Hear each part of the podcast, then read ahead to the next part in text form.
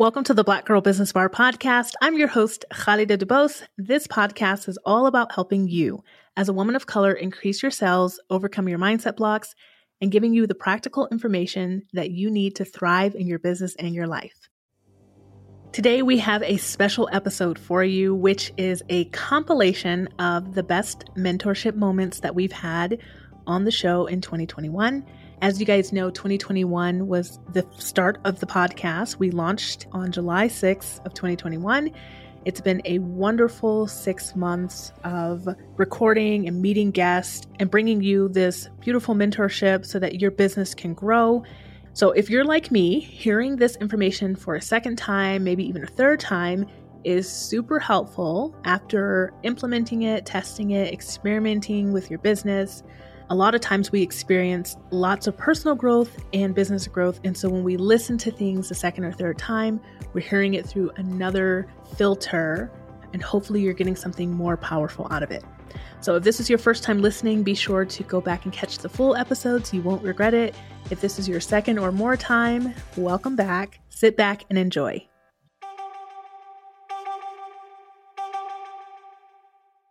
First up, here's Erayna Sargent, aka the Burnout Whisperer. She walked me through the entrepreneur's framework for a wellness routine. Having your wellness routine, and wellness is not one dimensional. So think about those four pillars growth, rest, play, and community. Test out some different ones. What are the ones you want to focus on? Build your plan. Test it out. Doesn't work. Try a different one. But having that is super important as an entrepreneur because you have to take care of yourself because if you fail at taking care of yourself, then the house of cards starts to tumble. I always talk about your burnout battle team. So, your burnout battle team consists of experts as well as people within your community. This is your accountability safe space in a sense. So, your therapist, that's your like pilot, co pilot, uh, a coach. So, depending upon what you want to do, whether that be a career executive, startup coach, whatever type of coach that can help you build a plan in the direction you want to go, that type of guidance is super helpful. Having your wellness guide. So, in that wellness behavior, if there's something you want to learn or someone you should follow that can help keep you on track, like there's a yoga teacher you like, that's your guide, go to their classes. If there is a mindfulness teacher you like, if there's someone who hoops or like what like plays a sport that you're like, ooh, I want to use them as my guide, whether you're paying them or you're like taking their advice throughout. Then you also have your cheerleader. So really getting into your personal life. So your cheerleader, that is that one, your hype man is what I call it. Yes. It's when you're dealing with burnout, regardless if it's corporate or entrepreneur, like that negative internal speak, like is on a all time high. And so having that person that can hype you up when you're down is super, super important. And then having a person that is used to radical candor. So whether it's your rock, your mirror, whatever you want to call it, someone can tell you the truth. Because when you are going through things, you may not see the signs, as early as you could, but someone on the outside can. So that role is super important. You need to have someone you could trust, and they need to be able to to communicate something in a way that is not like offensive, but still tells you the truth. So that rock, I joke like when I do my sessions, I talk about it as having someone that I tuck in your tag. Next up, we have expert copywriter and email strategist Eman Ismail. Eman advised us on the importance of testimonials and how she uses them for great success in her business. So, testimonials are a huge part of my business because I really believe in no one wants to hear me talk about being a good copywriter. Like, no one's going to listen to me, but I'm like, oh, I'm a great copywriter. Well, people are going to listen to you, for example, say that I'm a good copywriter. And that means so much more coming from you, right? Because it's not me saying it about myself. So when other people are saying good things about you, it is so much more believable. And that's really important for people who are interested in working with you. They don't want to hear you brag about how great you are. They want to hear other people talk about how great you are and also, you know, the results that you've been able to get for them. When I go into a project, I'm thinking about the testimonial that I can get at the end because testimonials on money. And that's how we should think about it because it makes it so much easier for the next person to buy from you if you have a solid, solid testimonial from the client before. And you know, as many clients as you can as you can have. And so the way that I get testimonials is firstly, it's in my contract that I will ask for one. So everyone is aware from the beginning that I will ask for a testimonial. So it's not a surprise. Everyone's expecting it. And then at the end of the project, I create a survey that is a feedback survey, yes, but also a survey that allows me to pick out a review for me that I can put on my website and my social media, etc., etc. And so these questions, the, I think the mistake that people make is that the question is always like, "Did you like working with me?" or either really like yes or no answers that don't leave any room for the person to actually answer the question, or you're just asking the wrong questions. Like uh, it's all about kind of you, you, you. Whereas what I do now is this survey that I give clients at the end of a project is tell me what was going on in your life and business when you decided that you wanted to work with me.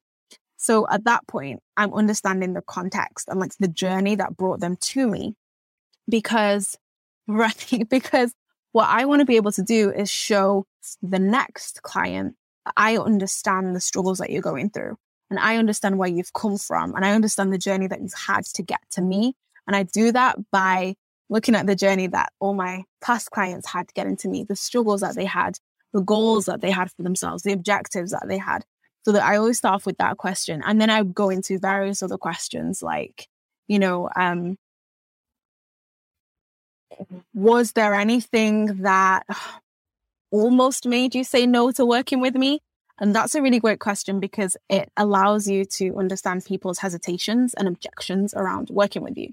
So if someone says, you know, they weren't sure about what the process was going to look like, for example, I know that I need to go and make it much easier to understand what my process is. So whether that's that's like working on my service page and like creating, I already have this, but for example, just creating a how this works section so that people don't have that hesitation and that that um, friction around wanting, wanting to work with me.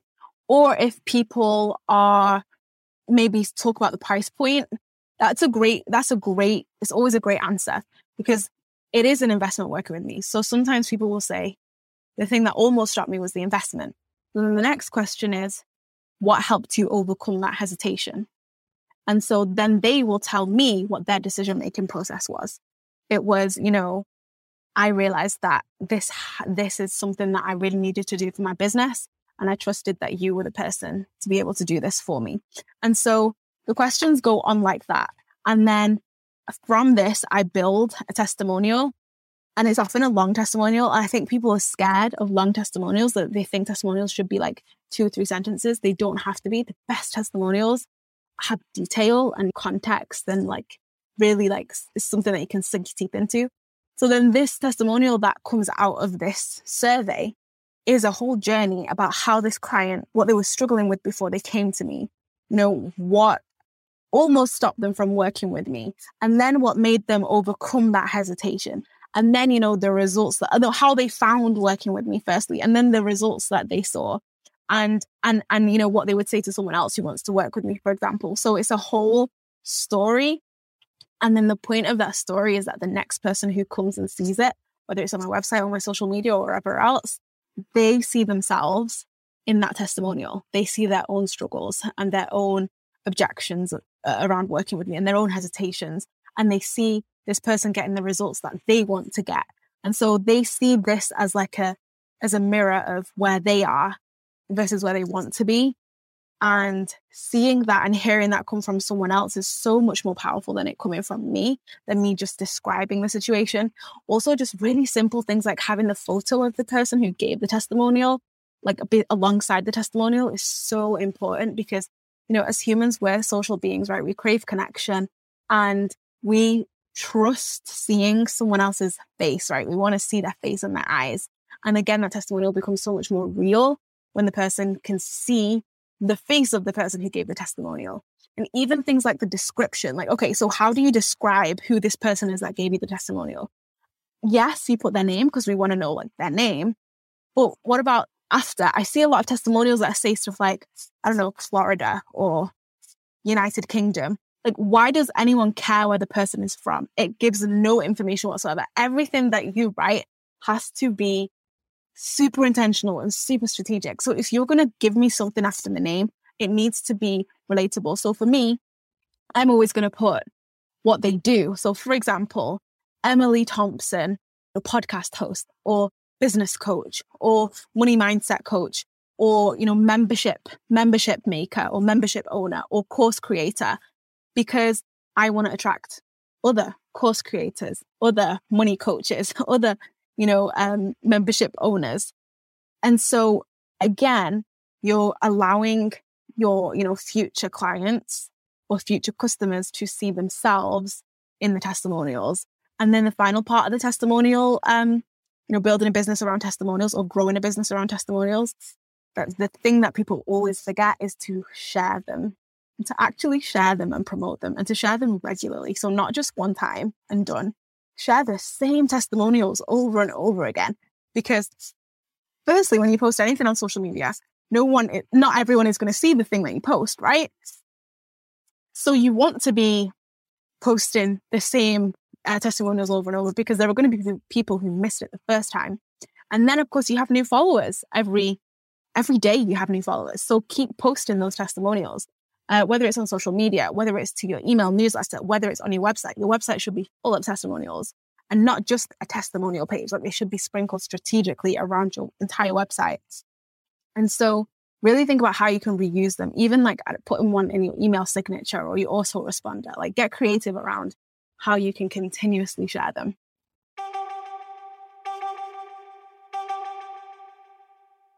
So much great advice there. Our next piece of memorable advice and mentorship comes from LaTasha Gatling, the founder of Mommy Morebucks. She focuses on helping women heal from trauma and grow their businesses. Here she reminds us that we do not have to force ourselves to work with everyone. When you see you're doing stuff that's not serving you, check the trauma. see what happened that got you to that point. I had people that I was helping, and I mean, helping them to the point of getting on TV, helping them to the point where they're getting offers and getting in front of people who they would not have met if it wasn't for me. Like, yeah, if it if it was meant on their journey, maybe, but I feel like it was meant on my journey, and that's why you know you got this connection, right? But then I realized like they were kind of taking advantage. You know, sometimes when you do stuff like that, people get that what I call a genie in the bottle syndrome. Mm-hmm. Now they think they can come to you with any wish and you're going to grant it. Oh They're not looking at the fact that you had to put hard work in. It probably took you three years to get to this connection so you can really know who this was and, you know, get stuff done.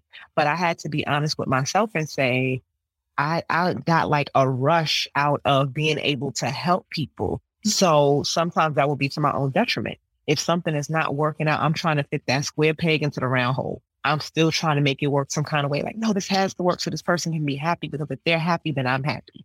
No, I need to be happy with getting paid. I need to be happy with, you know, having great results that I can repeat. It's not about just getting something done one off and being done. But that comes from the trauma that I went through in my life because I didn't have anything that was stable. So without having a stability, you don't think about having stability in your business you think about doing one off things, you know? So, yes, there will be some times that you can do things and you're not going to charge for it, but that cannot be your entire life. And you have to be doing it with a purpose. Let it be that that's research. A lot of times, research is free anywhere you go in the world. Mm. Think about when you go to a restaurant, fill out this survey and we'll give you our new free fries that we're trying. That it might be trying fries with some new type of seasoning on it. They don't know if it's going to sell or not yet. So they will give them away for free to get your feedback and see how you feel about it.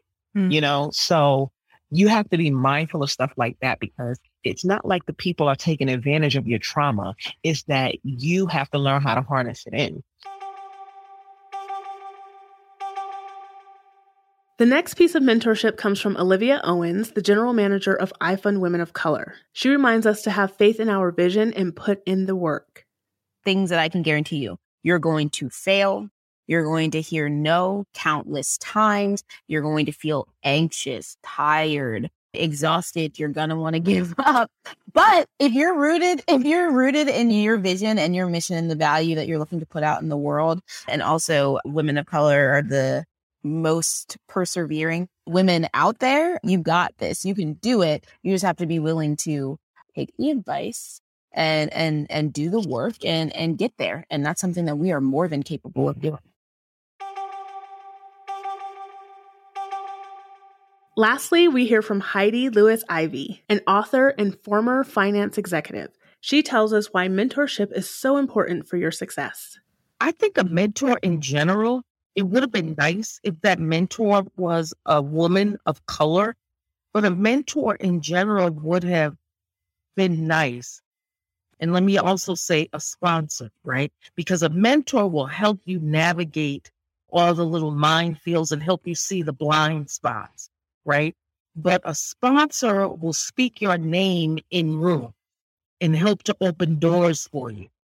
I think if I had a mentor, it wouldn't have taken me so long to get to an executive level.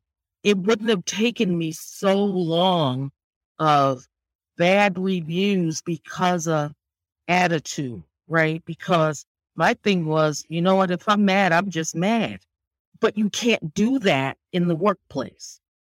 So a couple of years of that, and then somebody to just tell me who's who and how to approach that person, as opposed to making all sorts of mistakes.